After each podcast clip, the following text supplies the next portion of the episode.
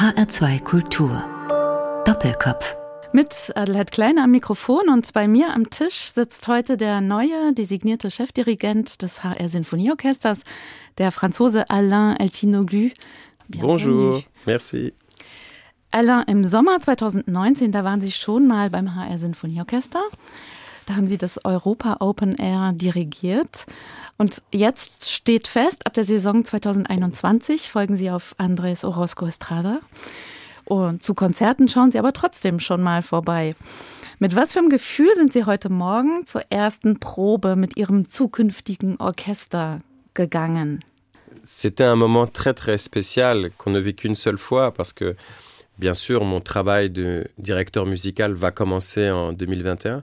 Das war ein ganz besonderer Moment, den man so nur einmal erlebt. Klar, meine Arbeit als Chefdirigent beginnt erst 2021 und diese Konzerte waren schon ausgemacht, bevor klar war, dass ich Chefdirigent werden würde. Ja, und ich habe dem Orchester natürlich gesagt, dass ich mich wirklich geehrt fühle und sehr gerne komme. Ich möchte sehr gewissenhaft mit dem Orchester arbeiten und hoffe, dass wir zusammen viele schöne Konzerte haben werden ce travail avec beaucoup de responsabilité, de sérieux. Et donc, euh, j'espère qu'on fera de très beaux concerts tous ensemble. Ich habe zugeguckt heute Morgen und ich fand, das war eine sehr dichte Probe. Aber Sie haben sich trotzdem Zeit gelassen, mal so die eine oder andere kleine Anekdote zu erzählen. Ich glaube, das ist Ihnen auch wichtig. Oui, c'est très important. C'est aussi ma manière d'être dans la vie, mais c'est aussi important, je crois, euh, dans le travail. Lorsqu'on travaille de manière très intense avec l'orchestre. Ça demande beaucoup de concentration. Ja, das ist mir wichtig. So bin ich im Leben und auch am Pult. Wenn man so intensiv arbeitet, dann braucht man auch Momente zum Durchatmen und Humor ist das beste Mittel, um die Stimmung aufzulockern und danach frisch weiterzuarbeiten. L'humour, c'est toujours la meilleure façon pour moi de, de, de, de détendre l'atmosphère et de travailler encore mieux après. Sie dirigieren an allen großen Häusern rund um den Globus, an der New Yorker Met, an der Mailänder Scala, bei den Salzburger Festspielen in Bayreuth sind Sie auch schon in den Graben gestiegen. Seit 2016 sind Sie GMD in Brüssel am Théâtre La Monnaie. Und Ihr Debüt bei den Berlinern haben Sie auch schon gegeben. Mhm. Und all das ohne Dirigieren studiert zu haben. Da sprechen wir nachher noch drüber. Sie sind, ich zitiere mal die Zeitschrift Vanity Fair, das erfolgreichste Exportprodukt der französischen Sinfonik seit Pierre Boulez. Mhm. Und French Baguette sind mhm. sie auch schon mal genannt worden. Französisches Baguette also oder besser noch französischer Taktstock. Finden Sie sich da wieder? Alors, je ne sais pas si le jeu de mots de Libération était le meilleur jeu de mots French Baguette, euh, mais évidemment, euh, c'est un compliment qui fait très plaisir avec Pierre Boulez, que j'ai connu, avec qui j'ai travaillé, sous la direction duquel j'ai joué.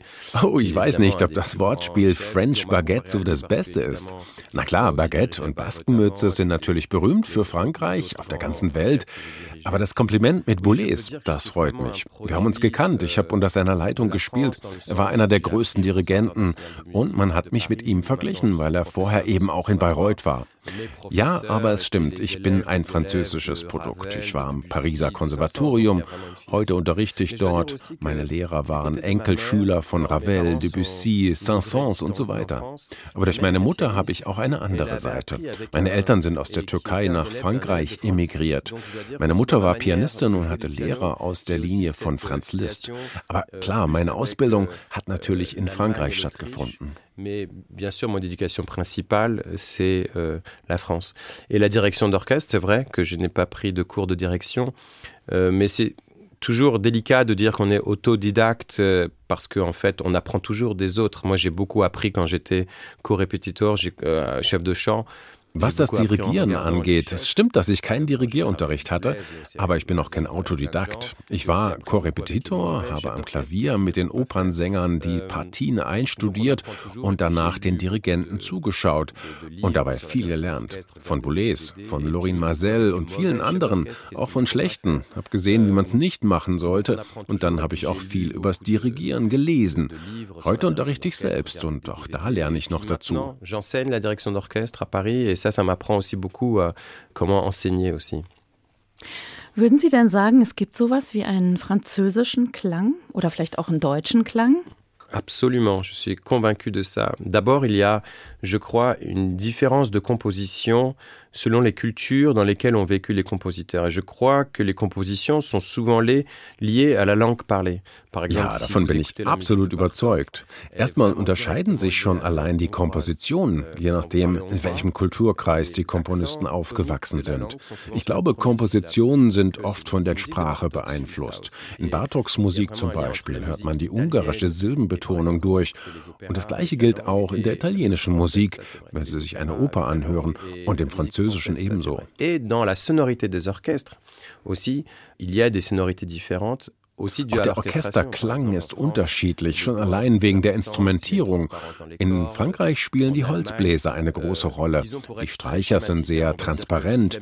Und in Deutschland, da spreche ich jetzt aber sehr schematisch, geht viel von Johann Sebastian Bach aus. Das ist bassbasiert. In Frankreich hatten wir Lully und Rameau. Da hat die Melodie eine wichtigere Rolle gespielt. Und das bringt eine grundlegende Denkweise mit sich, horizontal oder vertikal. Ça apporte une manière différente de penser la musique, horizontale ou verticale. Et dans l'orchestration, c'est la même chose.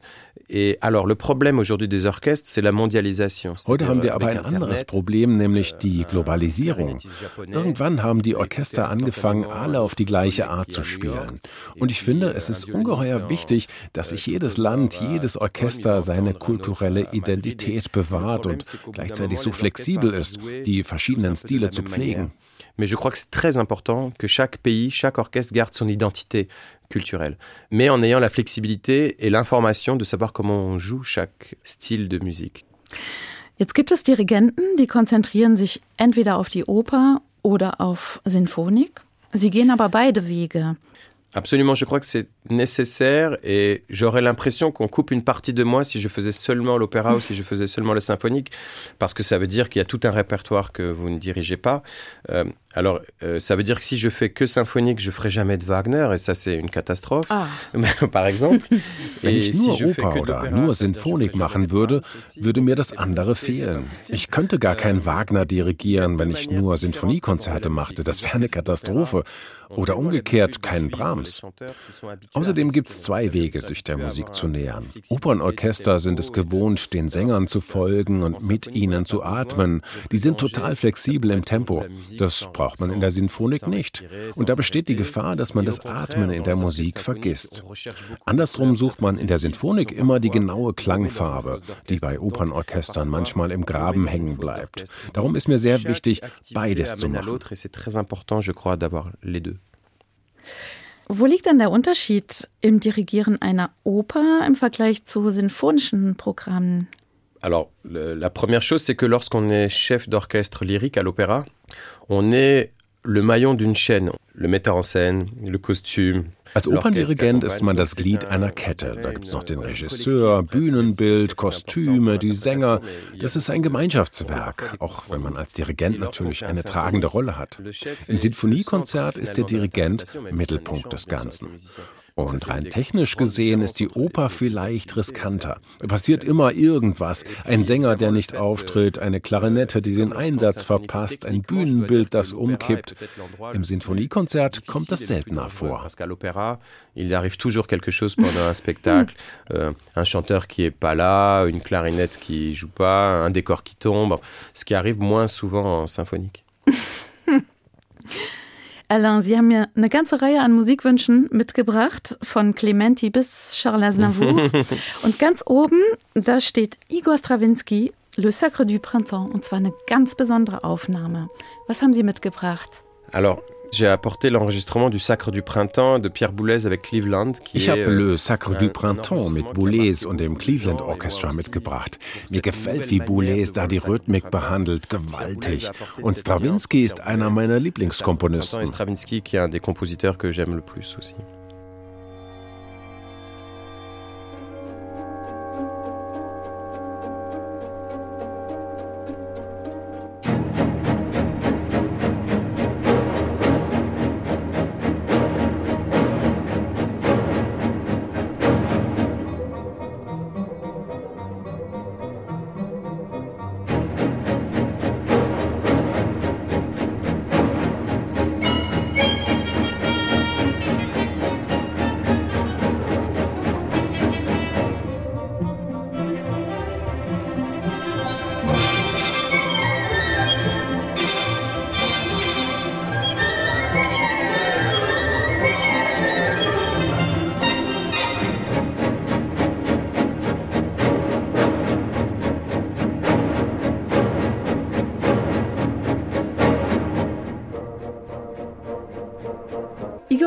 Stravinsky, Le Sacre du Printemps mit dem Cleveland Orchestra unter der Leitung von Pierre Boulez.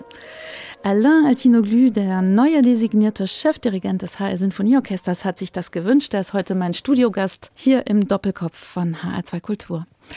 Alain, ich kann mir vorstellen, wenn man das dirigiert, da muss man echt aufpassen, dass man bei sich bleibt. Das ist so hypnotisierend. Was mögen Sie besonders an dieser Musik? Vous avez tout à fait raison. La première fois que j'ai dirigé cette pièce, euh, il y a 15 ans, Ja, das stimmt. Als ich das Stück zum ersten Mal dirigiert habe, vor 15 Jahren, kurz bevor mein Sohn geboren wurde, da habe ich mich am Ende mitreißen lassen. Das war wie ein schamanistisches Ritual. Ich habe fast die Kontrolle verloren. Le Sacre ist so ein Werk, wie auch Tristan und Isolde. Da gibt es ein davor und ein danach. Danach ist die Musikgeschichte eine ganz andere. Eine Horizonterweiterung. Die Komponisten haben ganz anders komponiert. Bei Boulez hat man außerdem die Geschichte vor Augen, das Frühlings On peut suivre l'histoire de ce sacre du printemps. Pierre Boulez, das ist einer, der Sie musikalisch mhm. geprägt hat. Was genau haben Sie von ihm mitgenommen? J'ai d'abord rencontré Pierre Boulez euh, en 1994. Il y avait une académie d'été Pierre Boulez habe ich zum ersten Mal 1994 in einem Sommerkurs für neue Musik kennengelernt. Später bin ich hin und wieder Pianist in seinem Ensemble Intercontemporain gewesen. Und irgendwann später, da habe ich La Clemenza di Tito von Mozart in Baden-Baden dirigiert. War ich nach der Vorstellung in der Garderobe und es hat geklopft. Euh, je dirigeais euh, La Clemenza di Tito de Mozart. J'étais dans ma loge, après j'étais en train de me changer, et puis j'ai quelqu'un, j'ai entendu quelqu'un taper à ma porte. Et alors, tac, tac, tac, tac, Herr Altino Boulez, tu J'ouvre la porte, et là il y avait Pierre Boulez qui était mhm. derrière la porte. J'étais comme ça. Euh, stand Boulez. Ich war in ihrer Aufführung, hat er gesagt. Ich habe sie noch nie dirigieren hören. Euh, Und dann kam die längste Pause meines Lebens. Les conseillers. Et alors il m'a dit, euh, vous savez, je vous avais jamais vu diriger. Et je dis, ah, et puis là, il y a un silence que j'ai pensé que c'était le plus lent silence de tout l'univers. et il m'a dit, c'est très bien. Oh, voilà, c'était très. Et puis voilà, il m'a suivi. Euh, das war gut, meinte er. Puh, aber so war er, kam zu uns jungen Leuten und gab Tipps. Euh, Als Dirigent war er sehr wichtig. Donc voilà, c'est quelqu'un qui a beaucoup marqué euh, de son vivant. En tout cas, il était très important comme chef d'orchestre. Oui. Wir haben vorhin schon gesagt, es ist mehr oder weniger Zufall, dass Sie Dirigent geworden sind. Sie haben das gar nicht studiert, auch wenn man nicht sagen kann, dass Sie Autodidakt sind. Aber Sie waren ursprünglich in einem ganz anderen Beruf. Alors comment ça s'est passé En fait, euh, au début, je jouais du piano, je voulais être pianiste. Also, wie kam das? Euh, ich habe Klavier gespielt, wollte Pianist werden. Und dann habe ich meine spätere Frau kennengelernt, Nora Gübisch. Durch sie habe ich meine Begeisterung für die Stimme entdeckt. Und dann habe ich als Korrepetitor an der Pariser Oper gearbeitet, habe auch als Souffleur gearbeitet. Und eines Tages fiel der Dirigent aus. Seine Frau lag im Kreissaal und man hat mich gefragt, ob ich einspringen könnte. Da habe ich zum allerersten Mal in meinem Leben ein Orchester geleitet, an der Pariser Oper. Und das hat gut geklappt. Die Musiker sind danach zu mir gekommen und haben mich ermutigt. Das musst du weitermachen, meinten sie. Und ich habe Feuer gefangen. Et ça s'est très bien passé. Les musiciens sont venus me voir, m'ont dit, ah, tu, tu dois continuer, c'est vraiment très bien. Et puis voilà. Et là, c'était vraiment une découverte et je dis, ouais, c'est ça que je veux faire. Und was glauben Sie, was haben Sie in dem Moment richtig gemacht? C'est difficile de dire. En tout cas, la direction d'orchestre, c'est une addition de beaucoup de domaines différents. Beim äh, Dirigieren kommt viel zusammen. Es ist nicht nur die Gestik und die Kenntnis der Komponisten. Da geht es auch um Psychologie, Empathie. Denn die Musiker müssen ja auch Lust dazu haben, deine Zeichen umzusetzen. Das gefällt mir sehr am Dirigieren. Und außerdem kannte ich die Partitur in- und auswendig. Das ist sehr wichtig. Und diese Kombination aus allem gelingt mir, glaube ich, ganz gut. Donc euh, voilà, c'est une combinaison et je crois que c'est cette combinaison de choses qui me va bien dans la direction d'orchestre. Alain, Sie haben danach eine explosive Karriere gemacht. Mhm. Schon mit 30 äh, haben Sie Ihr Debüt an der Met in New York mhm. gegeben. Jetzt mit Mitte 40 sind Sie da schon ein, ein, alter Hase im Orchestergraben. Ich kann mir vorstellen, es gab bestimmt so ein paar aufregende Momente, die Sie uns erzählen können. Oui, et puis quand vous êtes jeune et qu'on vous lance comme ça, c'est comme euh, si vous savez pas nager et qu'on vous jette dans l'eau. Euh, Il faut vraiment essayer de pas couler, quoi. Et donc, ja, wenn man jung ist und ins kalte Wasser geschmissen wird, muss man aufpassen, dass man nicht untergeht. Das ging mir oft so. Das erste Mal mit Carmen an der Met. Das hatte ich nie zuvor dirigiert und bin ohne Probe in die Vorstellung gegangen. An der Wiener Staatsoper genauso. Das sind Momente, da ist man so aufgeregt, aber gleichzeitig hoch konzentriert, dass es geklappt hat. Ich habe Glück gehabt. Danach hat sich das rumgesprochen. Das war wie ein Schneeballeffekt und nach und nach stand ich dann in vielen Opernhäusern und vor Sinfonieorchestern. Non, c'est vrai que j'ai eu la chance que de bouche à oreille, euh, l'effet boule de neige, euh, voilà, ça va très vite en fait. Et puis on se retrouve euh, dans plein de maisons d'opéra, et puis petit à petit les orchestres symphoniques aussi. Voilà, non, je suis très heureux, j'ai vraiment de la chance. Vor einigen Jahren, da haben Sie, ich würde sagen, eines der traurigsten Konzerte vielleicht in Ihrer Laufbahn dirigiert. Oh là là, oui, non, ça c'était très très bizarre. En fait, quand euh, je répétais Don Giovanni à l'Opéra de Paris, à Bastille, et euh, quand on est sorti de l'entrée de des artistes, euh, il y avait de la, des policiers partout, et Charlie Hebdo, c'est vraiment à 300 mètres de Bastille, enfin 400 mètres. Et on sentait que quelque chose s'était passé. Et puis d'un coup, on a appris vraiment le Tuerie, c'était horrible. Ja, das war sehr merkwürdig. Ich habe an der Pariser Oper an der Bastille Don Giovanni geprobt und als wir rauskamen, war überall Polizei. Wir merkten, da war was Schlimmes passiert. Und dann haben wir es erfahren. Charlie Hebdo war nur 400 Meter von der Oper entfernt. Und vor der nächsten Vorstellung haben wir für alle Verdi gesungen. Die Stimmung in Paris war wirklich schlimm damals. Parce que c'est aussi parfois des messages politiques, nous, chez nous. C'est très important, je crois, d'amener le plus de public possible à nos concerts classiques, mais de tous les milieux soziologiques. Musik hat manchmal auch eine politische und soziale Funktion. Es ist wichtig, Menschen aus allen Schichten mit Konzerten zu erreichen. Ich bin in der Pariser Banlieue groß geworden. Unsere Nachbarn kamen aus Nordafrika, Afrika, Asien und so weiter. Wir haben unten immer zusammen Fußball gespielt. Und manchmal kamen sie mit zu mir und ich habe ihnen eine Sonate oder eine Chopin-Ballade vorgespielt und die waren echt platt vor Bewunderung. Sowas hatten die noch nie gehört. Und da wurde mir schon ganz früh klar, mit elf oder zwölf, welche Macht die Musik haben kann. Aber leider haben viel zu wenige die Möglichkeit, solche Musik zu entdecken. Je mehr Kultur man erfährt, umso weniger Dummheiten macht man. Et plus on a de culture, moins on fait des bêtises, des choses qu'on peut même pas imaginer. Quoi. Hm. Also kann man sagen, es ist Ihnen wichtig, den Menschen weiterzugeben, was die Musik Ihnen geschenkt hat, oder klingt es zu pathetisch? Non, c'est vrai. C'est vrai. Alors, pour moi, mon premier job, en tout cas, en tant qu'interprète, et ça devrait être le cas pour tout le monde, c'est d'être le Medium entre le compositeur et le public. Parce que mein Job ist es, zwischen der Partitur und dem Publikum zu vermitteln. Heute gibt es leider immer weniger Menschen, die Noten lesen können. Und meine Aufgabe besteht darin, die Aussage des Komponisten umzusetzen. Und wenn das beim Publikum ankommt, ist das überhaupt nicht pathetisch. Nein, das ist perfekt. Alors si le public reçoit ça, ce que je ressens, c'est pas trop pathétique, c'est parfait, c'est génial. Wann haben Sie angefangen, sich für sinfonische Musik zu interessieren? Wie alt waren Sie da? Très tôt, je devais avoir 6 euh, ou 7 ans. Mon grand-père avait des partitions de symphonie de Beethoven, mais des très vieilles partitions. Quand je tournais les pages, les Sehr früh, mit sechs oder sieben.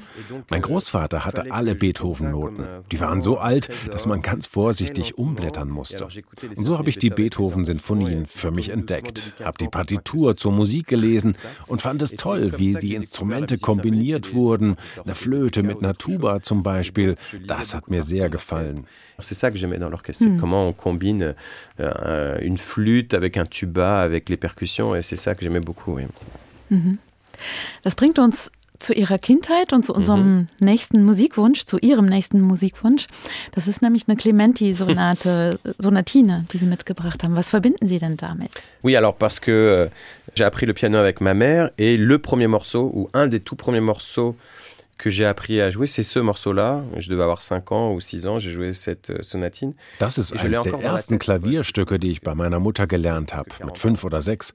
Ich kann es immer noch auswendig, nach fast 40 Jahren. Und es war so toll, mit seinen zwei Händen solche Musik zu machen. Ich wollte immer mehr davon. In dem Stück liegt meine ganze Kindheit. Quand je jouais ce morceau, euh, je me disais, bon allez, je veux jouer encore autre chose. Et voilà, c'est toute mon enfance et c'est tout le piano que j'ai appris chez moi, ça. Und wir hören die Sonatine C-Dur Opus 36 Nummer 1 von Muzio Clementi. Howard Shelley sitzt am Klavier.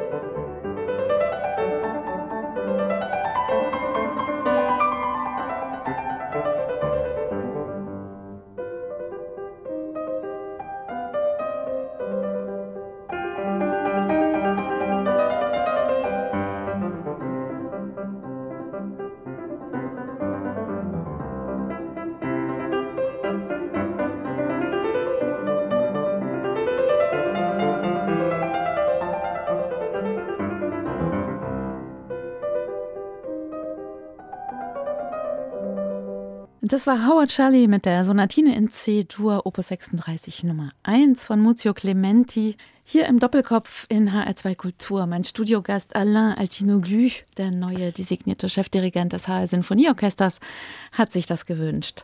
Alain, Ihre Mutter, das haben Sie schon gesagt, die war Klavierprofessorin, die hat Sie zur Musik gebracht.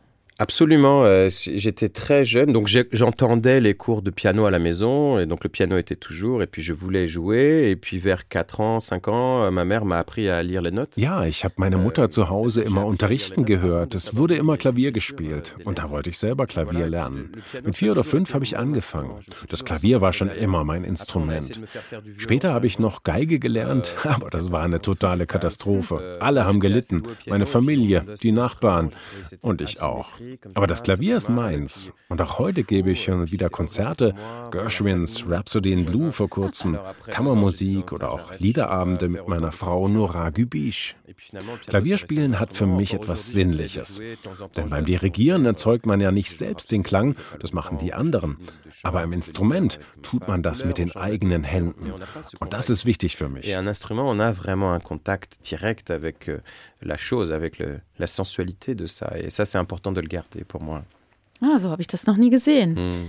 Die Mathematik, die ist Ihnen auch in die Wiege gelegt worden. Sie haben, habe ich gelesen, Leidenschaft für schwarze Löcher. Oui, alors ça c'est le côté de mon père. Mon père était professeur de mathématiques, était Ja, mein Vater war Mathematikprofessor und zu Hause gab es immer Mathe-Rätsel. Das hat mir Spaß gemacht und da war ich auch ganz gut drin.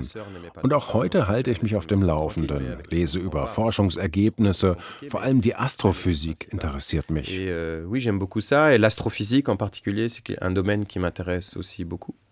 Particulier. Ihre Eltern, das haben Sie vorhin schon angedeutet, die sind vor ihrer Geburt aus Istanbul mhm. nach Paris gekommen. Mhm. Warum Alors, je suis d'une famille d'origine arménienne qui vivait euh, en Turquie depuis des générations et générations. Ich stamme aus einer euh, armenischen Familie, die seit Generationen in der Türkei gelebt hat. Euh, Meine Mutter hat Musik studiert, aber in Istanbul waren damals die Voraussetzungen nicht so besonders. Also sind meine Eltern nach Frankreich gekommen. Und auch, weil das Leben für die Armenier in der Türkei nicht so einfach war. Meine Eltern wollten ein neues Leben und wegen der Musik haben sie sich Frankreich ausgesucht. Et puis finalement, à cause de cette histoire de musique, ils ont choisi la France et voilà.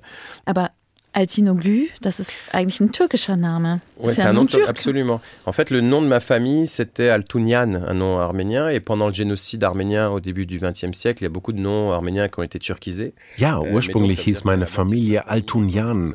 Aber Anfang des 20. Jahrhunderts, während des Völkermordes an den Armeniern, wurden viele Namen türkisiert. Und so heiße ich heute Altinoglu. Das ist mein Name, auf den ich auch stolz bin. Meine Muttersprache ist Armenisch, aber ich spreche auch Türkisch. Türkisch, Französisch natürlich und Englisch. Mon Muttersprache arménien, mais je parle aussi turc et non, évidemment le français, euh, voilà, l'anglais. Hat Armenien in Ihrer Kindheit eine große Rolle gespielt?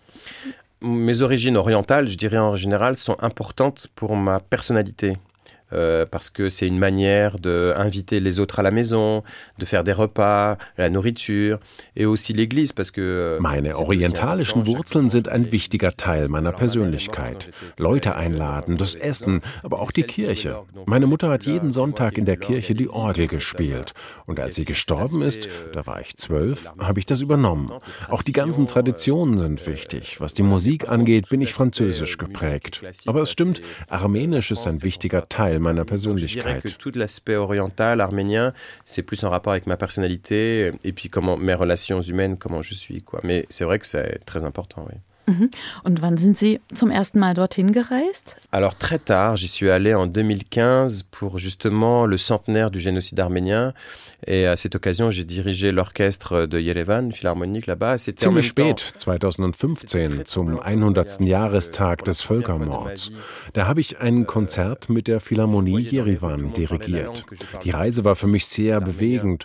Alle haben die Sprache meiner Kindheit gesprochen, der Bäcker, der Polizist, alle.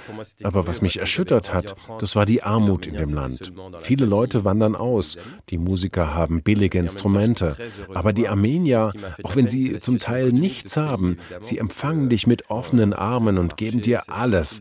Das war schon sehr bewegend. Et les Arméniens sont aussi un peuple, ils n'ont parfois rien, mais quand vous allez chez eux, ils vous donnent tout. C'était très très émouvant comme voyage. Und ich glaube, Sie sprechen auch mit Ihrem Sohn Armenisch.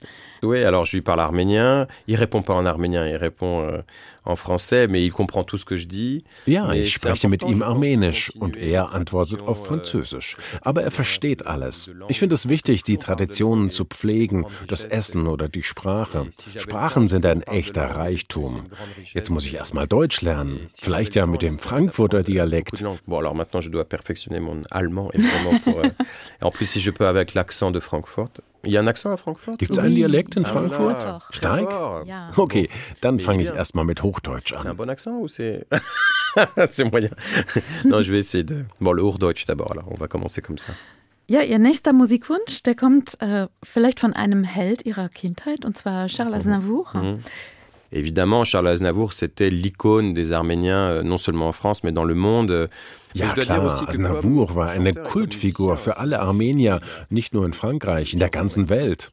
Der Einwanderer, der große Karriere gemacht hat, aber auch musikalisch. Und in La Bohème geht's um Einwanderung, um Sehnsucht. Heute leben wir in einer Welt, in der sich die Menschen mehr und mehr mischen. Leider ist das zunehmend mit Angst und Populismus verbunden. Aber schon allein der Klimawandel wird Völkerwanderungen mit sich bringen. Da müssen wir uns dran gewöhnen. Und Charles Aznavour ist ein Beispiel für Integration.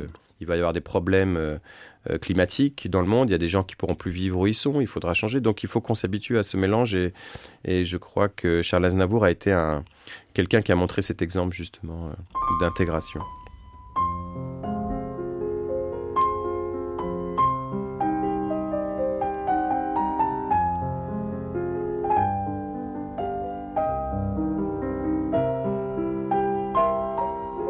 Je vous parle d'un temps que les moins de vingt ans ne peuvent pas connaître.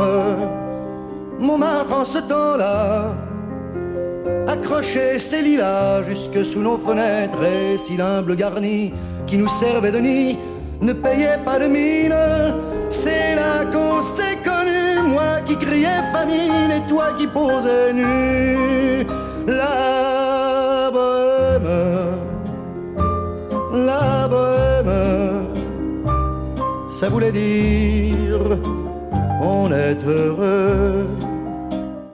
Ah, was eine schöne alte Version. Charles Aznavour, La Bohème. Der Musikwunsch von Alain Altinogu, der neue designierte Chefdirigent des HR Sinfonieorchesters. Er sitzt mir heute gegenüber hier im Doppelkopf in HR2 Kultur. Alain, haben Sie Aznavour mal getroffen? Alors oui, en 1900 88, ma sœur et moi, on a participé à une émission de télévision. Ja, 1988 haben meine Schwester und ich an einer französischen Talentshow teilgenommen. Wir haben Klavier gespielt, andere getanzt, wieder andere sind Skateboard gefahren und er war auch eingeladen. Da habe ich ihn getroffen. Er war sehr höflich, trotzdem etwas distanziert. Da war ich zwölf. Aber für die Armenier ist er wie eine Vaterfigur, ein Star. In Jerewan ist ein Platz nach ihm benannt worden. Er ist schon sehr wichtig. Et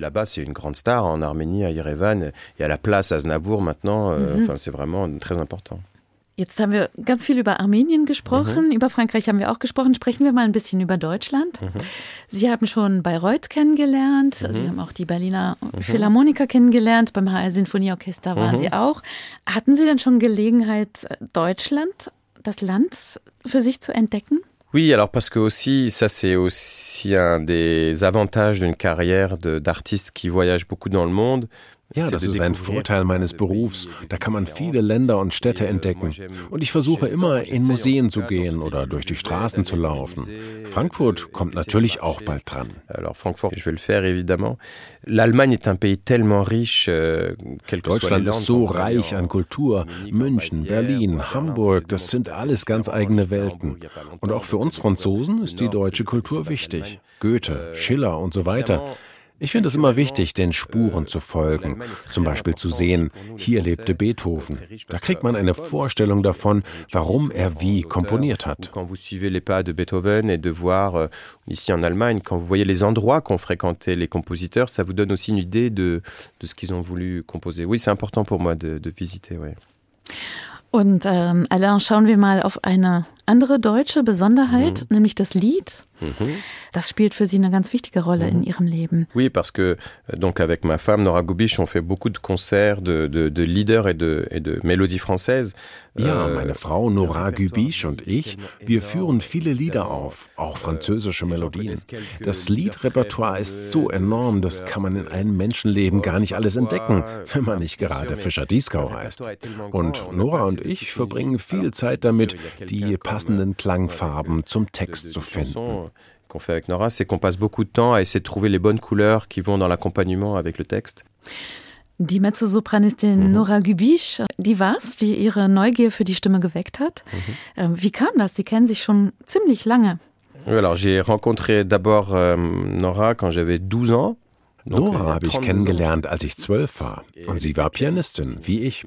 Und eines Tages kam sie an und meinte, ich habe die Aufnahmeprüfung fürs berühmte Pariser Konservatorium geschafft. Ah, j'ai réussi le concours du fameux Conservatoire de Paris. Ah bon, en piano, j'étais un peu jaloux. Mhm. non, non, pas en piano. Für Klavier? Ich war etwas neidisch. Nein, als Sängerin. Und ich wusste gar nicht, dass sie singt. Und da hat sie mir vorgesungen. Seitdem sind wir zusammen aufgetreten. Und das machen wir bis heute. Et voilà, on n'a pas arrêté depuis de faire la musique ensemble. Und was fasziniert Sie seitdem an der Stimme im Allgemeinen? Alors d'abord, euh, il y a quelque chose d'extraordinaire dans la voix, c'est son, c'est qu'elle est unique. C'est. Die Stimme ist einzigartig, wie ein Fingerabdruck. Jeder Mensch hat seine eigene Stimme. Und dann ist da die Atmung, der Mensch. Die Stimme ist der direkte Weg zur Seele des Menschen. Und das berührt mich. So, und jetzt hören wir sie mal, die Frau, die ihre Neugier mhm. für die Stimme geweckt hat, mit einem französischen Lied, diesmal von Maurice Ravel, mhm. und zwar Le Cygne, der Schwan aus den Histoires Naturelles. Nora Gubiche, Mezzosopran und Alain Altinoglu am Klavier.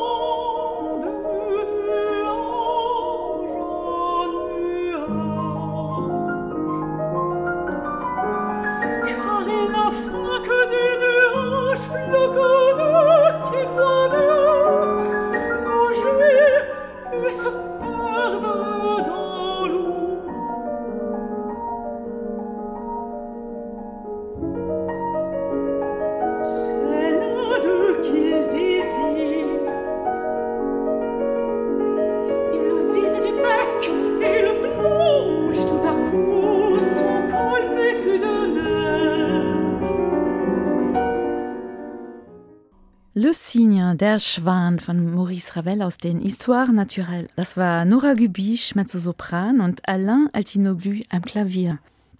Alain Altinoglu, der neue designierte Chefdirigent des HR Sinfonieorchesters, er ist heute zu Gast im Doppelkopf hier in HR2 Kultur. Alain, ein musizierendes Ehepaar, das ist bestimmt gar nicht so einfach, schon allein organisatorisch. Sie reisen ja quer durch die ganze Welt, jeder für sich auch, manchmal auch zusammen. Wie kriegen Sie das hin? C'est un aspect euh, assez difficile de cette vie. Alors, das ist ziemlich schwierig an so einem Künstlerleben. Aber ich will mich nicht beschweren. Wir haben wirklich einen tollen Beruf. Aber fürs Familienleben ist es eine Herausforderung. Wir haben ja auch einen Sohn, der seine Eltern braucht. Wir versuchen, so oft wie möglich zusammen zu sein. Aber als Dirigent leben sie einfach aus dem Koffer. Das gehört leider dazu. Mhm. Und musikalisch geben Sie sich gegenseitig Ratschläge, Tipps oder auch mal Kritik bitte? Ouais, beaucoup de critiques. Na klar, jede Menge Kritik. Es ist sehr wichtig, jemanden zu haben, dem Sie vertrauen und der Sie lange kennt. Bei meiner Frau und mir ist das so. Es gibt nicht viele Leute, die es wagen, einem Dirigenten Ratschläge zu geben. Und es ist wichtig, einen Menschen zu haben, der Vertrauen in dich hat. Ja, wir sagen uns viele Sachen. Das gehört zu unserem Leben. Euh, elle dit beaucoup de choses et moi elle aussi. Ça fait partie de notre vie, oui. Sie haben ja eine Professur für Dirigieren am Pariser Konservatorium. Was macht denn für Sie einen guten Dirigenten aus? Alors c'est ça la complexité du chef d'orchestre, c'est que ça demande beaucoup beaucoup de domaines différents. Ja, das ist ziemlich komplex. Als Dirigent muss man auf vielen Gebieten gut sein, überdurchschnittlich gut sein. Meine Studenten sind alle ganz unterschiedlich. Da gibt's echte Charismatiker, Löwen auf dem Podium, aber ihnen fehlt es noch an Wissen. Und dann gibt's andere, die haben eine unglaubliche Bildung, aber sind schüchtern am Pult. Meine Rolle ist es, sie entsprechend zu fördern. Und dann muss man sich auskennen mit der Psychologie einer Gruppe, mit Kunstgeschichte, Musikgeschichte, Orchestrierung, Analyse. All das macht einen guten Dirigenten aus. L'orchestration, l'analyse, euh, la formation musicale. Enfin, il y, a, il y a beaucoup, beaucoup de domaines, effectivement. Et c'est ça qui fait un bon chef. C'est quelqu'un qui est capable de, de remplir tous ces domaines. Alain, würden Sie denn sagen, es ist die Aufgabe eines Dirigenten, neue Hörer zu gewinnen, auch neue Generationen vielleicht? Bien sûr. Partout dans le monde, on voit souvent des cheveux blancs dans les salles. C'est-à-dire que souvent le public est, âgé. Ja klar, euh, das Konzertpublikum wird immer älter. Gleichzeitig ist es schwierig, die Jungen zu erreichen. Die schalten keinen Klassiksender ein, sondern Twitter, Facebook und so weiter. Man muss früh anfangen, um sie neugierig zu machen.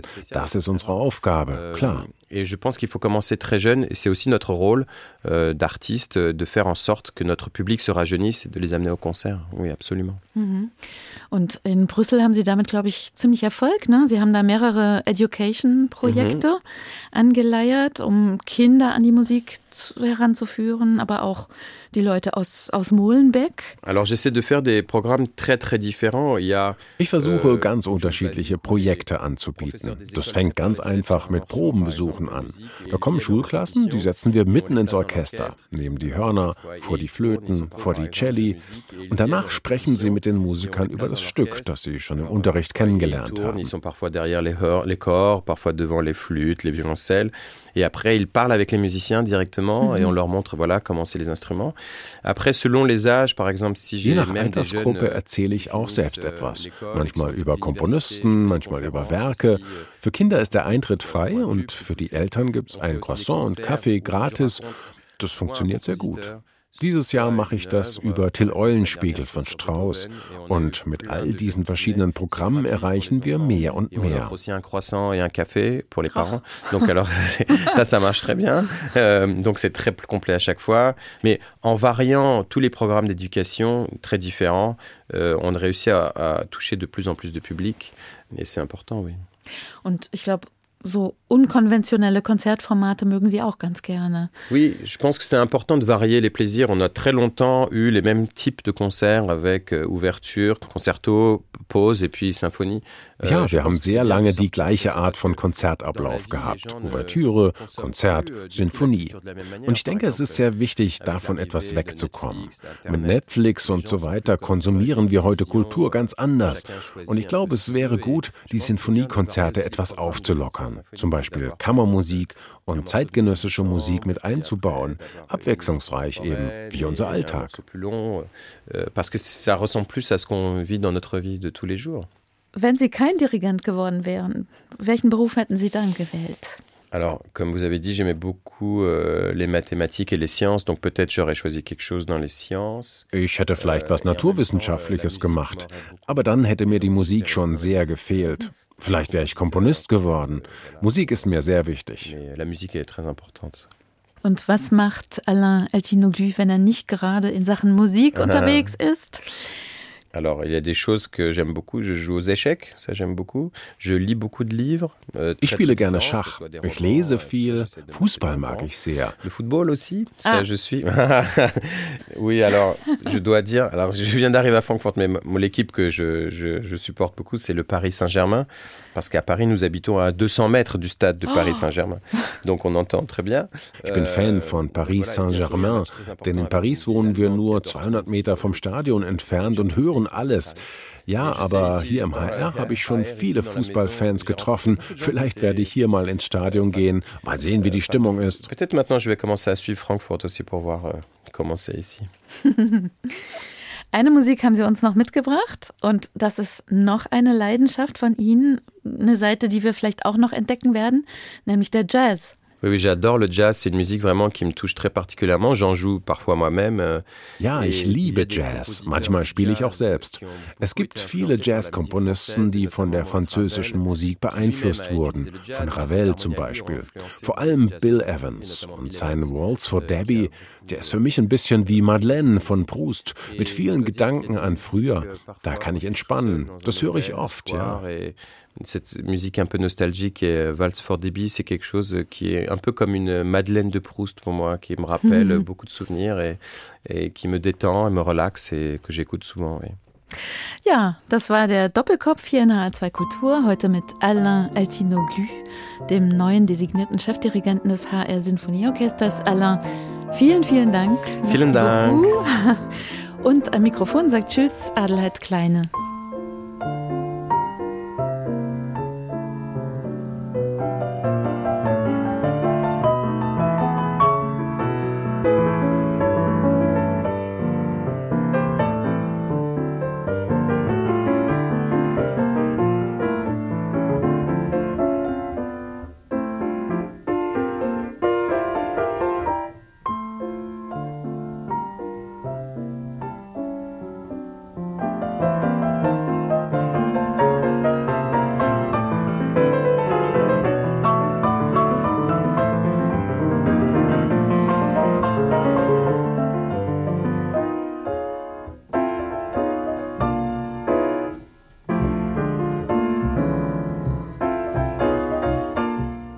Das war HR2 Kultur Doppelkopf. Aus urheberrechtlichen Gründen müssen wir Musiktitel in unserem Podcast-Angebot ausblenden. Weitere Sendungen, die Sie jederzeit hören können, finden Sie auf hr2.de.